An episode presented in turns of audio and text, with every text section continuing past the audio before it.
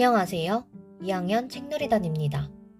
개인적으로 무척 유쾌하게 읽었던 유은실 작가님의 순례주택을 여러분께 소개해드리겠습니다.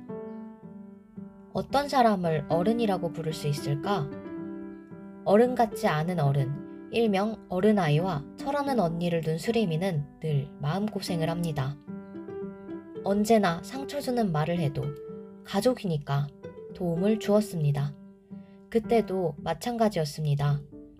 집을 잃은 가족들을 위해 순례주택의 집주인에게 부탁을 해 집을 구해주었습니다. 가족들은 고마워했지만 곧 사고를 치기 시작합니다. 다른 입주민들에게 상처를 주고 계속 트러블을 만드는 것입니다. 이에 화가 난 수리미는 옆집 할머니와 함께 가족들에게 깨달음을 주기 위한 계획을 짜기 시작합니다.